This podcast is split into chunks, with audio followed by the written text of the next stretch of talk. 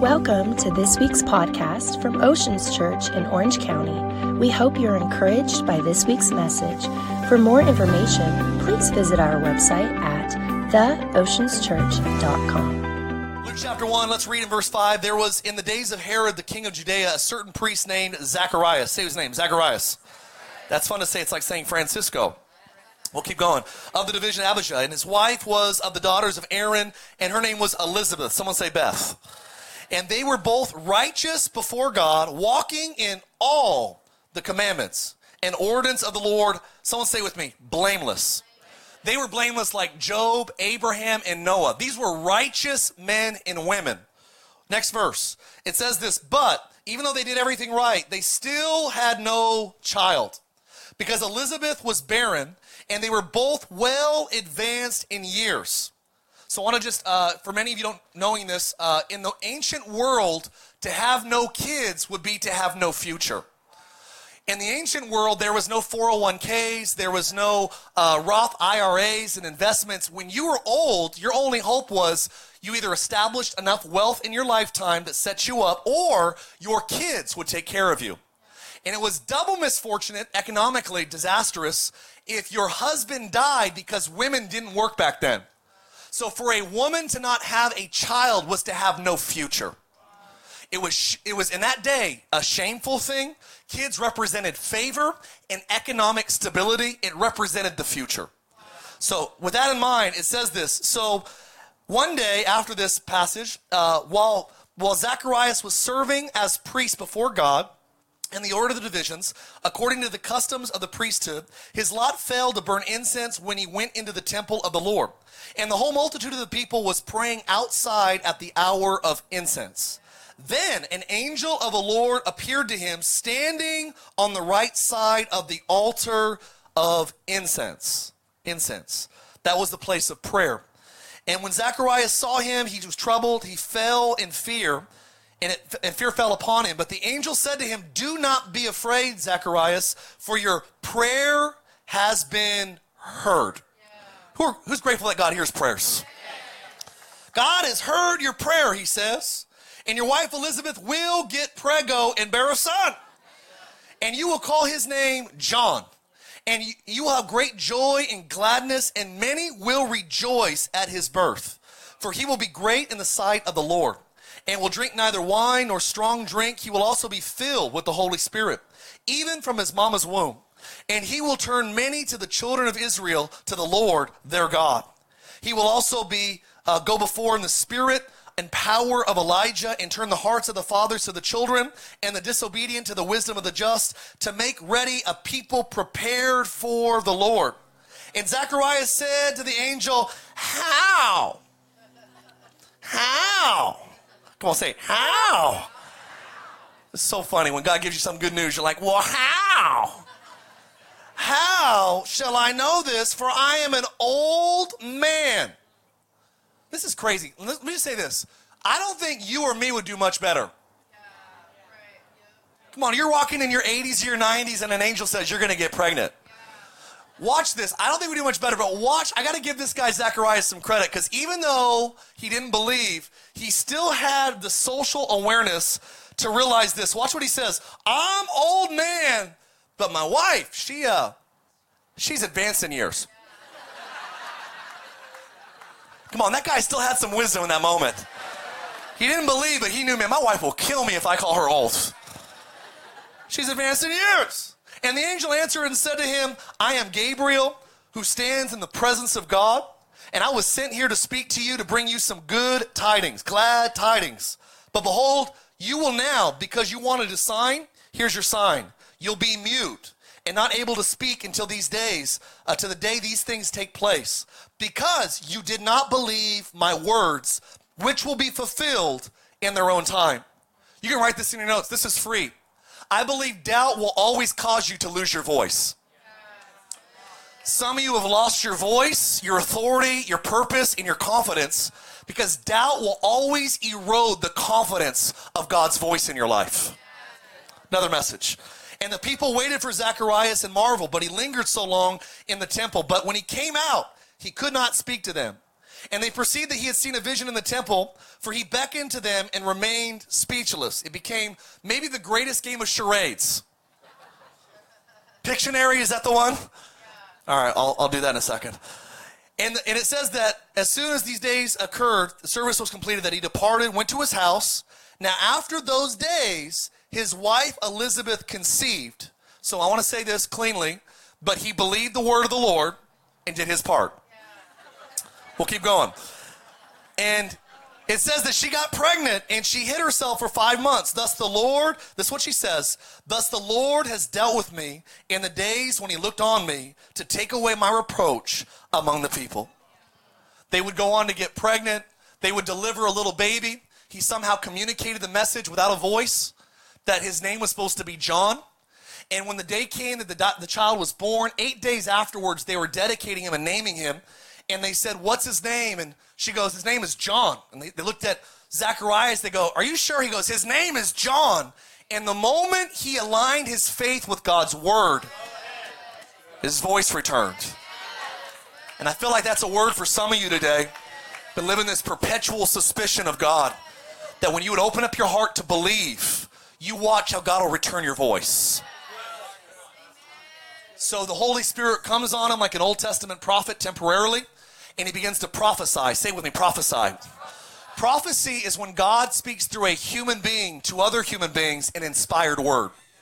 So he prophesies, and what I won't read his whole prophecy because it's over 200 words long, but I will read the first two verses of it. In, in verse 68, he says, Blessed be the Lord, after his voice came back. Blessed be the Lord God of Israel, for he has visited and redeemed his people and was raised up a horn of salvation. Say it with me salvation for us in the house of his servant David.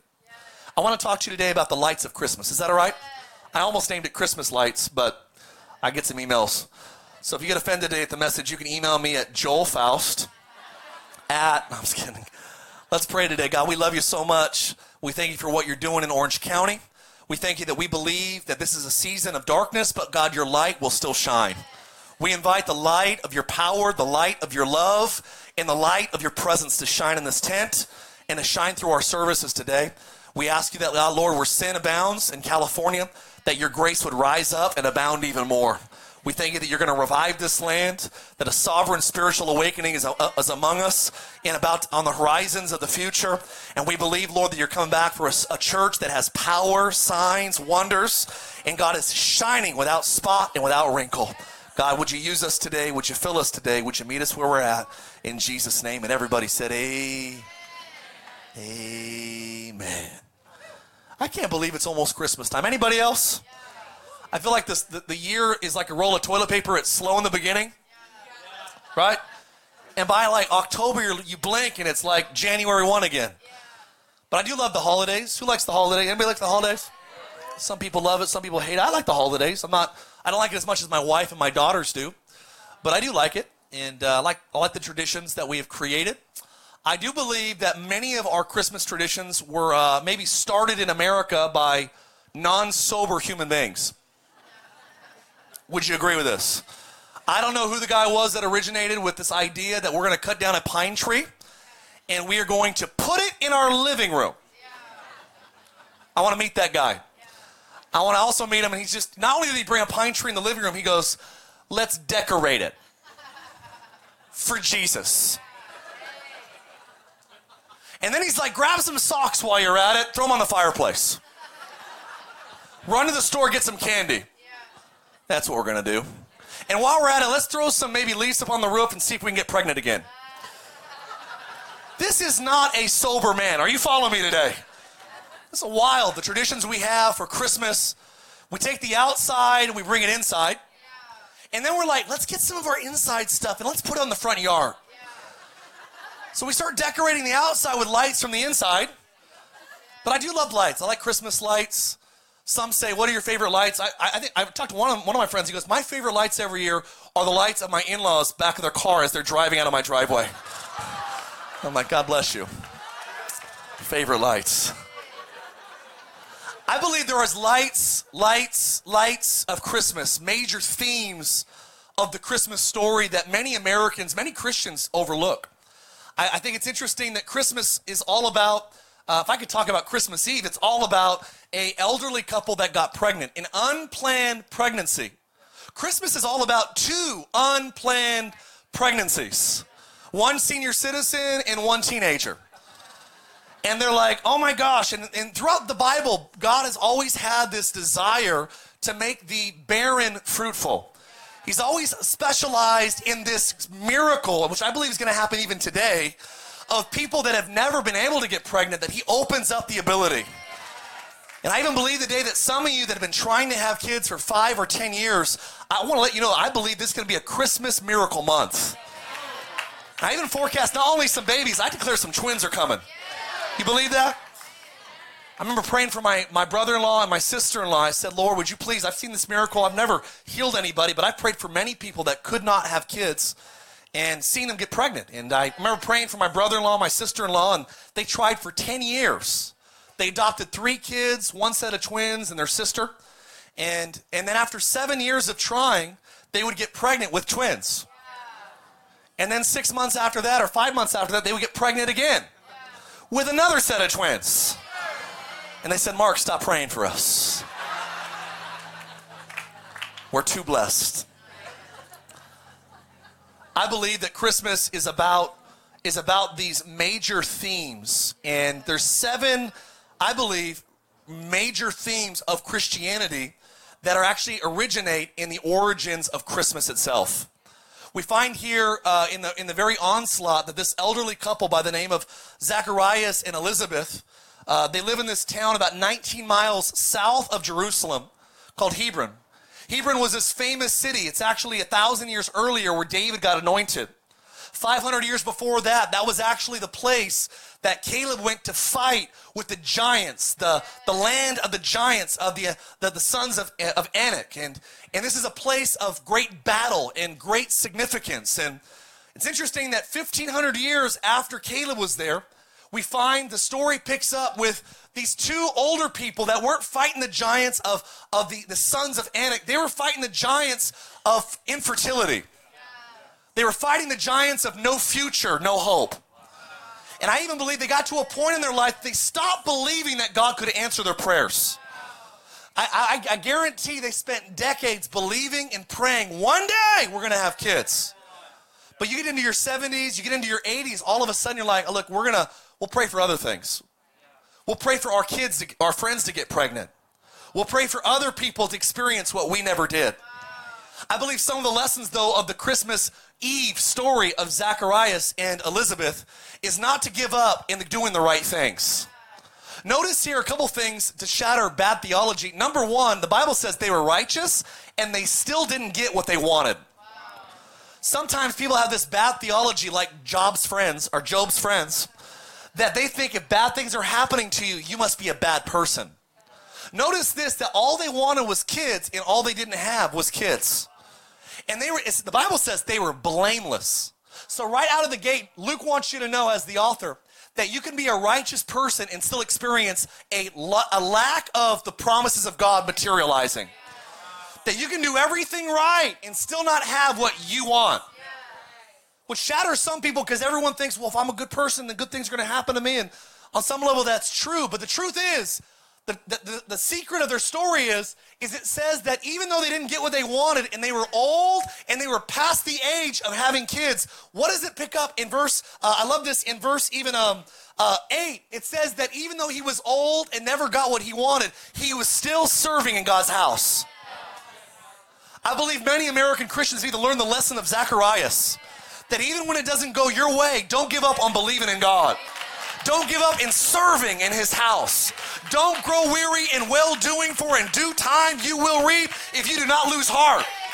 Come on, if I can't get a Pentecostal amen, I'll take a Baptist head nod. Give me a Presbyterian eyebrow raise or a Latter day Saint deep breath. Come on. I'm telling you, we serve a God that specializes in honoring those that don't give up on Him. Well, what good things haven't happened yet. Well, my prayer hasn't happened yet. Well, giving up on your prayers prematurely, I believe, is the number one reason why God dreams do not materialize. Many people carry the promises of God six months and have abortions. And I want to encourage you today never to never to end the life of a God dream prematurely. We don't determine the day of birth. Our job is to steward that promise as long as God has put it inside of us. Feel God in here today. And Zacharias teaches us to be faithful in serving even when we don't see what we want. And while he's serving, notice what happens. He gets selected. He has this sovereign coincidence that out of all the priests, he basically draws straws and he gets to go into the holy place. Tables there, it's overlaid with pure gold, there's incense burning. Listen, the altar of incense was actually, it, it was representative of the place of sovereign prayer. And I love the fact that maybe the prayer that Zacharias prayed more than any other prayer in his entire life God, I just want to be a dad. And his wife, I just want to be a mom. That the day he stands in this, this sovereign selection, once in a lifetime opportunity for this guy to actually be in the holy place and to actually light these incense and to pray, that an angel shows up by the name of Gabriel. Yeah, you heard of Gabriel. That's the same guy that showed up to Daniel a few hundred years earlier. It's the same angel that would bring a message to a teenage girl a few months later. Gabriel shows up with a message, and it's interesting that the message was connected to the prayer he's prayed his whole life. And I love this that at the altar of incense, at the place of prayer, God sends his messengers. And I want to encourage some of you today to not give up on praying. Because oftentimes it's the place of prayer that God sends his greatest his greatest responses. We're going to be a praying church. If you believe it, come on, say amen. So he's there and he starts praying, and, and it says that the angel talks to him and gives him a promise, and, and it says that he doesn't believe. He did one thing right. He didn't call his wife old. But he did one thing wrong. He didn't believe that it could happen. He goes, I need a sign. He goes, All right, here's your sign. You're not going to have a voice until you actually see this thing come to pass. And I love this story because what we see about Zacharias is he loses his voice comes out of the holy place. I want to see the video footage in heaven of how this old man acted out like charades and Pictionary to his wife, right? He's like, all right, two words. Two words, right? Uh, angels on the outfield. Call anybody with me? Angels on the outfield? No? Angel, right?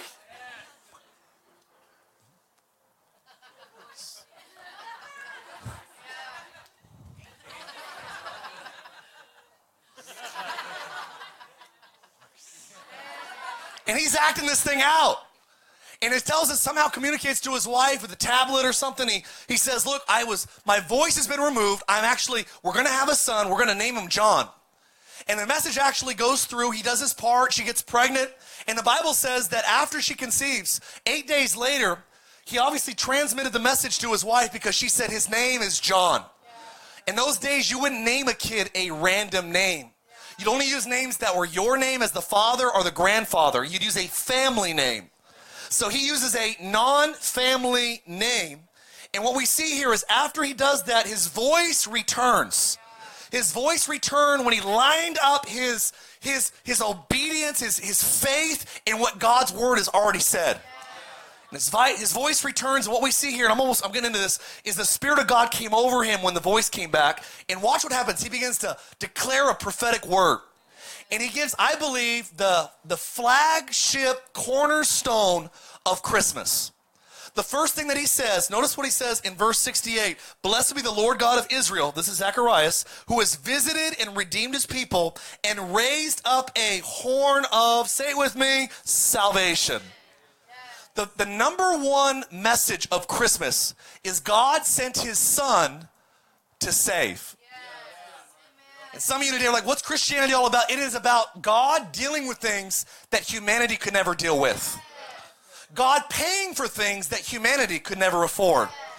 And God would send his son. And the word salvation is an interesting word, actually, in the Greek language. It's actually a word that uh, it, it, it, carries with it the, the meaning, it, it's the word uh, soteria.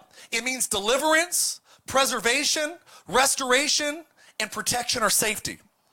That's exactly what it means. He says that, listen, out of, out of this place, uh, the horn of salvation, out of from this people, God has raised up a horn of salvation for us in the house of his servant, say with me, David. David. Well, wasn't Zacharias talking about his son, John the Baptist? No, he wasn't. Because John the Baptist was of the household of Aaron. He was a Levite. He was of the household of Levi. And the only one that was of the household of David at that point in time was Jesus. So he says the number one thing that Jesus is going to do is he's going to come on the scene as a savior, sote ria, and he is going to deliver those that cannot deliver themselves.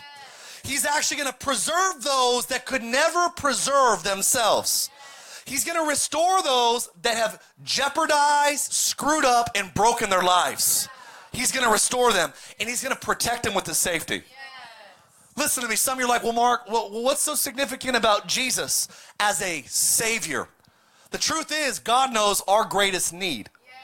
And He knows that if our greatest need as human beings was uh, entertainment 2,000 years ago, God would have sent Jesus the entertainer.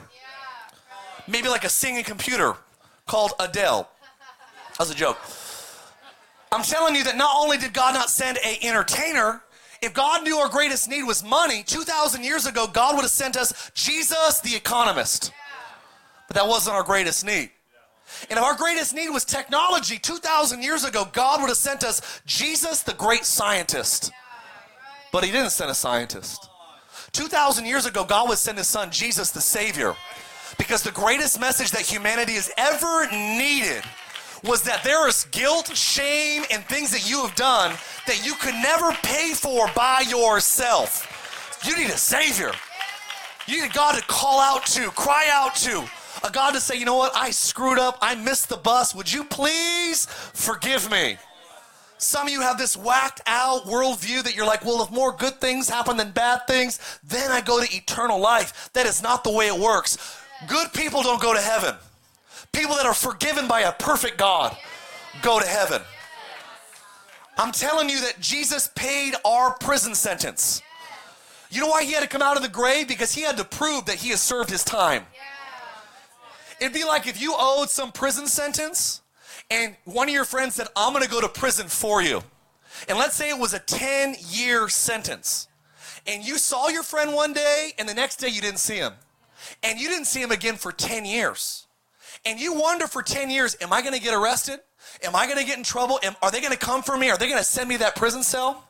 And you would not have a confidence that your debt has been dealt with until 10 years later when you saw that guy walk out of the prison cell and say, the last 10 years, see the beard, you see the outfit, you see the chains. Yeah, I've been here for 10 years to pay your time.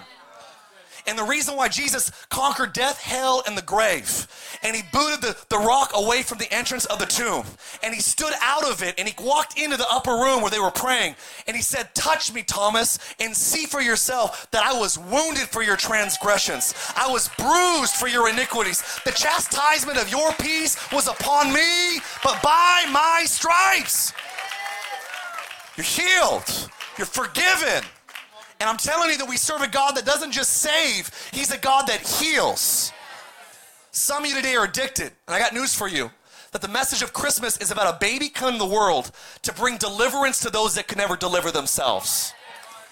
Addicted to pills, addicted to cutting, addicted to you have eating disorders, addicted, to sexual things, uh, addicted to all kinds of vices and perversions and wickedness. We serve a God. Why did Jesus come? Well, the first major light of Christmas was soteria. He came to bring deliverance. He came to preserve, to restore, and to bring safety. And if you believe it, can I get a good amen? amen? Salvation is the key message of Christmas because at its heart is the story of God sending his son to deal with our darkness. We call it sin. But that word today is so tuned out in churches. I want to use a better word, uh, maybe not a better word, a, a, a, a fresh word called darkness. We're in a series called Let the Light In because, quite frankly, there is a darkness in the human soul that never leaves until you invite His light. Some of you have sleepless nights and you're scared of death and you're freaked out by eternity and you worry about all the things that you could never control and you have so much anxiety and fear because listen to me it's so it's so it's so evident because you are the author of saving power in your life something liberating happens when you go god i am not the savior of my life you're the savior So I want to tell you today that the heart of the Christmas message is salvation, number one. Number two, are you with me today? The second light, which is a secondary light, is the light came in, and we see that through Mary, we see it through Elizabeth, we see it through the wise men, we see it through the shepherds, that the light came in. And the second thing we see that Christmas does is it announces to humanity that not only has he come to give salvation, that he came secondly to give favor. Some of you have no idea some, some say, well, this is one of those churches that preaches blessing and favor and wellness and health and all the things that everybody wants that no one doesn't want. And I'm like, yeah, well, here's the problem is that the idea of favor is not a North American church idea. Gabriel looked at a 14 year old and he said, Rejoice, highly favored one. Christianity started with a girl that had an encounter with God, that the life of Jesus began to live inside of her. And she started carrying. Listen, Mary was the first one to carry Jesus, but never supposed to be the last. Christianity is the idea of getting filled with the presence of Jesus. And the longer you carry his presence in you, the bigger he gets inside of you. And if you carry him long enough inside of you, all your friends start realizing, oh my gosh, you're showing. We got a bunch of Christians in America that aren't showing at all. I had no idea you're pregnant. I don't see any fruit of pregnancy. But I'm telling you that when you actually have an intimate encounter with God, that He'll fill you with His Spirit and He'll put His presence inside of you. And you'll carry His presence. And if you carry it long enough, it'll get bigger inside of you and larger inside of you. And it's amazing. All of a sudden, this life in you will start changing your cravings. I love how little babies, my wife loved Subway. I told this story so many times. When she was pregnant, all she wanted was Subway. I was buying foot long after foot long. I was just throwing it in the room.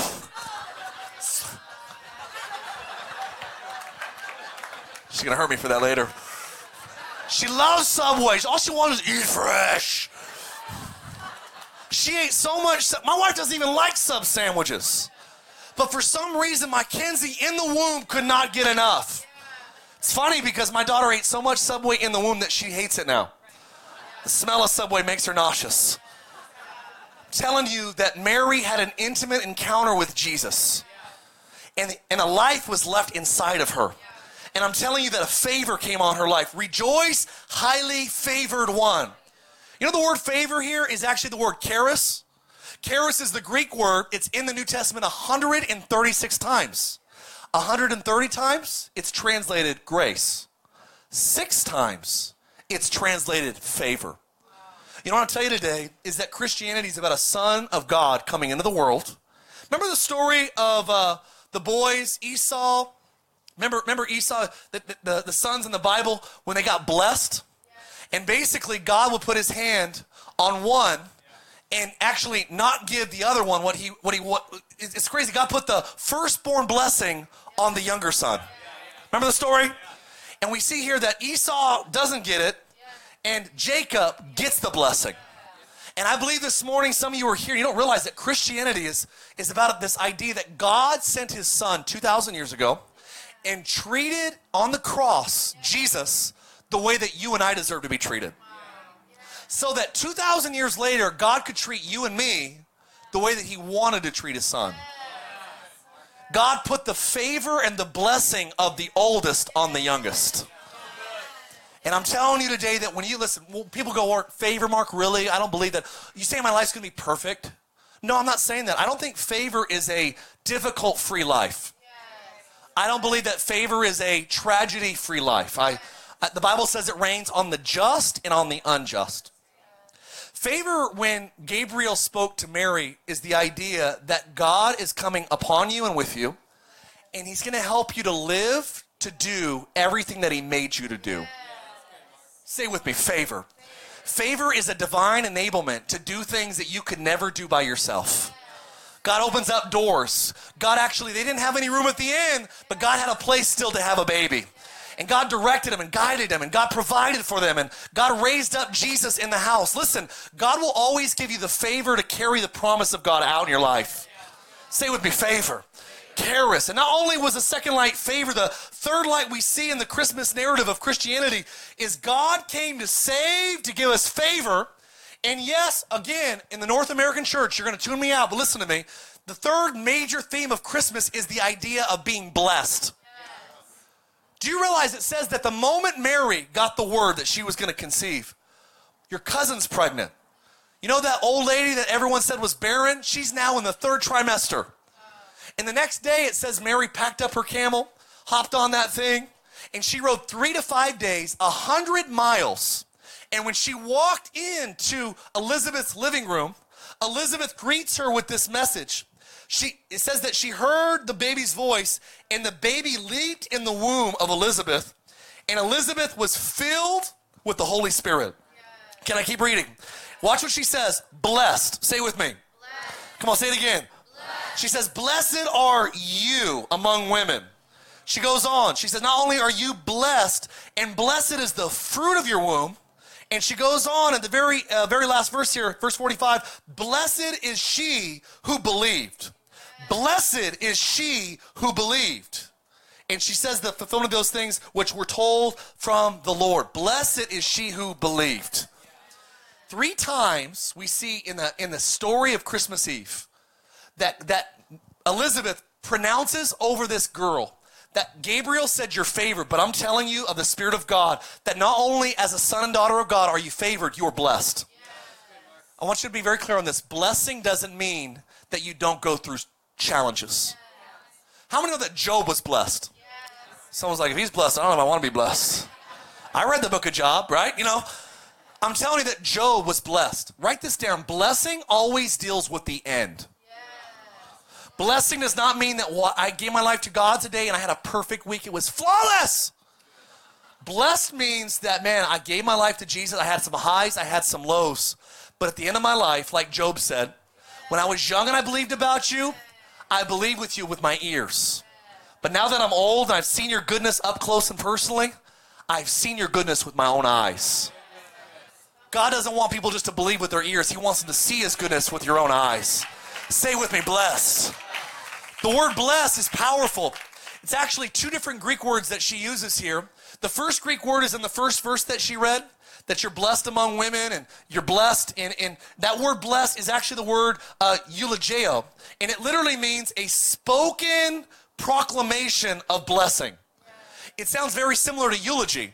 A eulogy is when you speak something nice about someone that died.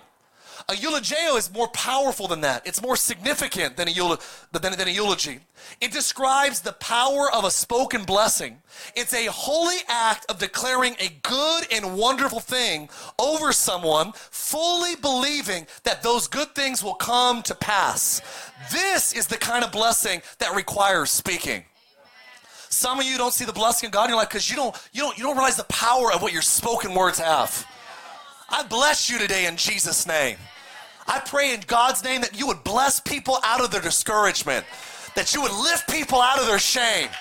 Our words have power. If you believe it, say amen. It says in James chapter 3, 9 and 10, it says that with it, we, with our mouth, we bless, and with our mouth, we curse. Out of the same openings comes fresh water and salt water. We bless the God with our mouth, and we curse our brother or man who is made in the image of our God. Here's the word blessing. It's the same word, uh, eulogio, and it literally means this idea that the same power to curse somebody with your words for supernaturally bad reasons is the same power to bless that I can speak blessing over them to call for supernatural good things to happen. Say with me, bless. I believe this is going to be a season we bless our kids. Son, daughter, you're going you're bless. You're not going to go this way or that way. You're going to serve God. You are blessed. I told my Chloe, she was, she's so funny. She's like the most extroverted kid in the world. And all week, every time she talked about this performance today, she's like, Daddy, I'm so nervous. I'm scared. I said, I said, Chloe, you don't get scared or nervous. You remember, you're a Francie. We don't do that. And so today, this morning, she what she say this morning? She was getting ready and she's like, Daddy, I'm not scared or nervous. I'm, I'm from a Francie. That's right, you're a Francie. Scared gets Francie. Francies don't get scared, amen? And I just encourage her, listen, our words have the power to shape blessing. And I believe one of the things that Jesus died on the cross to do is, is to take care of us, is to actually treat us as people say, Mark, does God have favorites? I believe, like grandparents, all of us are his favorites. Grandparents know I love all my grandkids, they're all my favorites. But here's the truth I heard one grandparent say it best. He says, You know my favorite is? My favorite is whatever grandkid I'm with right then. And today I want you to know this that God's favorites are the ones that are currently with him right now. God is a God that blesses. And not only is Christmas about God's favor, his salvation, but it's this idea that not only does he bless us with a verbal proclamation that shapes our future, but watch the second word in the in uh, that that Elizabeth declares over Mary in verse I believe it's verse 45. She it says, "Blessed is she who believed." This blessed is different than eulogio. It's actually the word, uh, if I can pronounce it here in the Greek, uh, it's makarios. Makarios is actually the word in Matthew chapter 5 in the Sermon on the Mount. Remember when he says, Blessed are the pure in heart, blessed are the peacemakers, blessed are those who hunger and thirst for righteousness. Say with me, blessed. This word is makarios, and it means literally happy. When Jesus on the Sermon on the Mount, he says, Blessed are those who hunger and thirst for what's right. He's literally saying, not only are you blessed, you will emotionally be happy. And when Elizabeth looks at Mary, she goes, You will be happy because you believe the words of God. And I believe much of the discouragement in America today is we believe doctors' reports more than we believe God's words. We, we believe the research from Harvard on, on the mind and the brain, and I'm not saying science and Jesus are at odds. I am saying that science and uh, facts are a lower power than God's truth. That's what I'm saying. I think facts are facts. I think I think doctors are doctors. I love all of it. I'm grateful for doctors' prognosis and doctors' reports and doctors' medicines, but there is something higher than facts. It's called God's truth. Truth is superior to facts. And I'm telling you, the response right here reveals my point. Happy are those that believe truth over facts. Well, what if it doesn't go the way I want it to go? That's a good question. What if, what if, what if the truth never materializes in the facts? We know that we don't gauge good or bad looking only on this side of eternity. That would be the same as you judging a movie by the first two minutes of it. It'd actually be, that's a bad analogy. It'd be like you gauging a Academy Award winning movie by the first 10 seconds. I watched the first 10 seconds. That's an awful movie. Terrible director. Awful screenplay. I'm going to review it half star. Come on. Negative 10 on Rotten Tomatoes. Why would you give the review a bad review if you only saw the first 10 seconds? The band can come up here. I'm almost finished. You guys should have came up sooner. I'm like over on time. My gosh. Is is why would he give a bad review? If you watch 10 seconds of the movie because because you never saw the intent of the of the director of the of the screenplay writers. You watch the totality of it to gauge if it's good or if it's bad. And the problem with many times is we do, we experience hardships and loss in life and we say god if you were good why did this happen to me in this life? I believe that eternity has to be the, the, the, the stage that we gauge god's goodness on. Are you with me I believe there's answers on this side of eternity that'll be answered on the other side. Be reunited with family, with friends, loved ones, with children, moms, dads. There's promises that maybe we never fully see in this life, but we live in faith believing. You with me? Hebrews 11 doesn't just talk about those that Saul promises materialize. It talks about men and women of God that believed and even died in faith. I want you to know that you can live in faith, but you can also die in faith. I had friends that believed up until the very last minute that God can do anything. And I believe those are the rewarded in heaven is that God, I believed even on my deathbed that you're good and that whatever you want to do is what I want. My, my Uncle Wendell passed away of uh, leukemia. Is that right? Cancer of the blood? Yeah. And he had these golf balls at his memorial. He's a golfer. Still have them in my house. And on the golf balls, it says, no matter what, we win. This is a man who wrote a book on healing and miracles who died of cancer. And he, he knew this. He said, God, heal me and I'll write a book on miracles. God said, No, write the book and then I'll heal you. And he wrote a book on healing, passes away of cancer. And many skeptics, well, Mark, see, God doesn't heal. The truth is, we don't know if God heals on this side of eternity or if we enter into the next life and we go, God, I died believing. And the truth is, when you live with an eternal perspective, you don't live rattled by the temporary. Too many people build their faith on temporary things. So say with me, I am blessed. Happy is the man. It's interesting that even Peter preaches in Acts chapter 3, verse 26. He said, God raised and sent Jesus to bless you and turning you away from your iniquities. The word that Peter uses in Acts 3, that powerful sermon, is the word bless, it's the word happy. He says that God raised and sent Jesus to bless, to make you happy. How? By turning every one, every one of you away from your iniquities. You know where happiness comes from? It comes from turning from us to God. Someone does, you don't know the power of blessing. We have such shallow definitions of blessing. People say, How are you? You say, I'm blessed, right? You bless your food. You live in the South, they say, Bless your heart. Which, by the way, if you're not from the South, bless your heart is not usually good. Bless your heart is genuine sympathy and empathy, or it's you're an idiot. True blessing speaks of the future that God can create, and true blessing speaks of the happiness that God emotionally can instill in our lives. Someone say with me, I am blessed. God, God came to bring good news of his favor, his blessing, his salvation. The truth is, if God does save us from our sins, that's favor.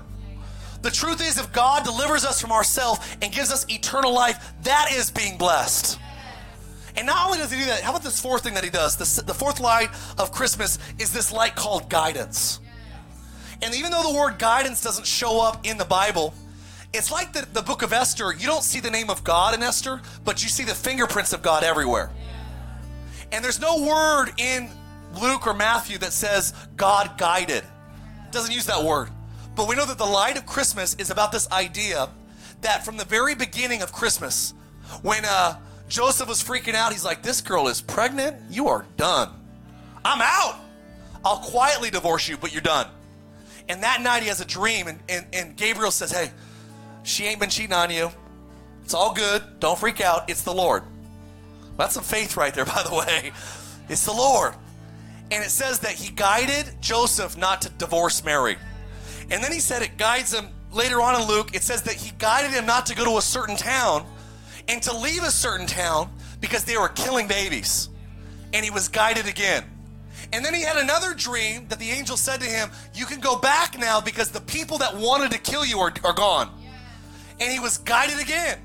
Oh, and what about the guidance of Christmas when the wise men followed a star?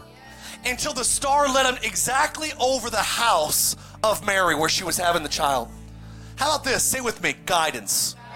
I want you to know that Christianity is the idea, it's the belief that God not only saves us, favors us, and blesses us, we serve a God that's big enough to guide us. He'll guide us through pain, through trauma, through tragedy. He'll guide us through dark seasons. He'll guide us through weird stories. Are you hearing me today? We serve a God that guides. I'm telling you today that you might not believe it, but I'm Psalms 32, 7 and 8 says, I God says, I will instruct you and teach you in the way that you should go. I will guide you with my eye. Proverbs 3, 5 and 6. Trust in the Lord, Orange County, with some of your heart. Trust in the Lord with. Lean not on your own understanding. In all your ways, acknowledge him. And what does he say? And he will direct your steps says the steps of a good man are ordered by the Lord. The problem is, is we want God to order blessings, and God says, No, I order steps. We want microwave prayer answers. We want to pray today and get it tomorrow. But I'm telling you that God doesn't order blessings, He orders steps. And our steps are ordered by a sovereign God. And you mark my words that what the enemy meant for evil in 2020, come on, can we declare it in 2021 that God's going to turn it around for good? You believe it? Happy are those who believe God's report. stand to your feet. It takes just as much faith to believe in nothing as it does to believe in something. You know, all, all doubt is is faith in reverse. It's a handicap faith. It's a it's a superior, it's an inferior quality of life. It takes just as much energy to believe that God can and will as it does to believe God isn't doing nothing. So I want to encourage you today. Come on, Oceans Church. Seven lights of Christmas is I believe that God came to save. He came to restore, to preserve, to deliver. He came to protect. He's a saving God. If you believe that, say amen. And not only does God save, He's a God that actually has the power to favor me. He'll be with me every step of the way. He'll favor me in my purpose. He'll favor me in my call. Whether I'm a school teacher, a doctor, attorney, I am called by God to make a difference. I am favored. And not only am I favored, I am blessed. My family, I declare, is blessed. Bible says that Lord, you will bless us and you will keep us, and you will cause your face to that's speaking a blessing.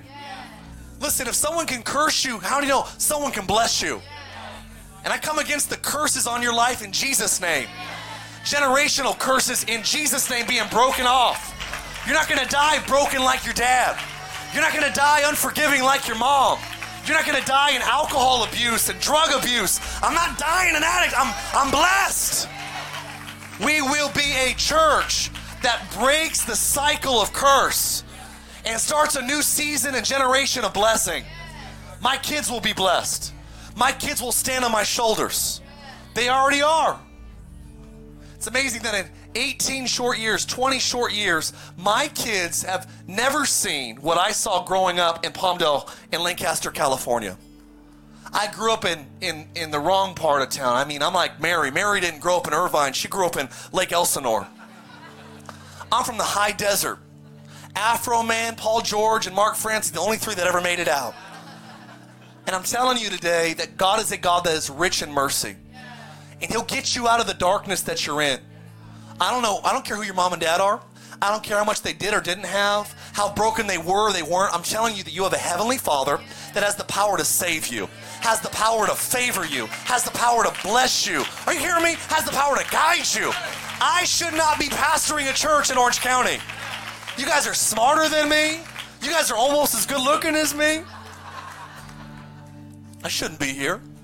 But God, with an outstretched hand and a mighty arm, He is a God that saves.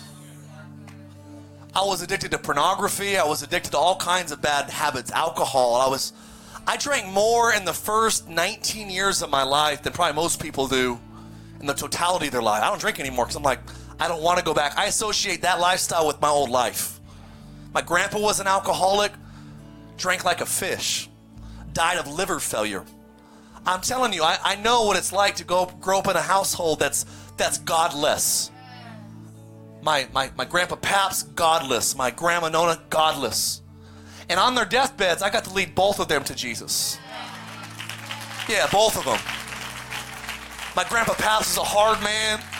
He's a Vietnam veteran. He was a Marine. He had tattoos all down his forearms. And remember my grandpa passed. he's a womanizer and just lived an awful, godless life.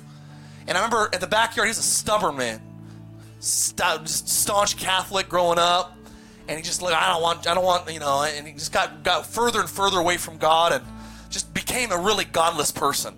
Like, I, I, I'm a believer indeed. My mom was Catholic, so I believe in God, kind of thing. And I remember when, on his, when, when he's about, uh, about two years away from his death, I remember sitting in the backyard, he's living with my parents, and I sat down with him when he was, he was unhealthy. And I said, "Paps, Jesus loves you. He died on the cross to save you. His favor is for you, that he wants to bless you. He'll guide you in this, in this, this last chapter of your life, Paps, He'll be with you. You don't have to be scared of death.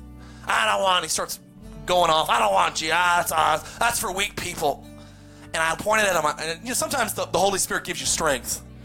I got fired up, man. I, I, I normally I just kind of back down because Paps is just kind of cranky old guy. But something welled up inside him. And I looked him in the eyes and said, Paps, I will not go to your funeral wondering what decision you made. We need to do business today. The only day you have is today. And God loves you way too much, and tears started coming down my cheeks. I said, I love you too much to wonder if you opened up your heart to Jesus. Stop messing around and, and, and, and gambling your eternity in your stubbornness. Open up your heart to God, and He'll fill you with good things. The last two years of his life, became a soft man. I led his wife to the Lord shortly after. And I'm telling you guys that the best thing you'll, that the thing you'll never regret in life is giving God more. Say with me, happy is the man who believes.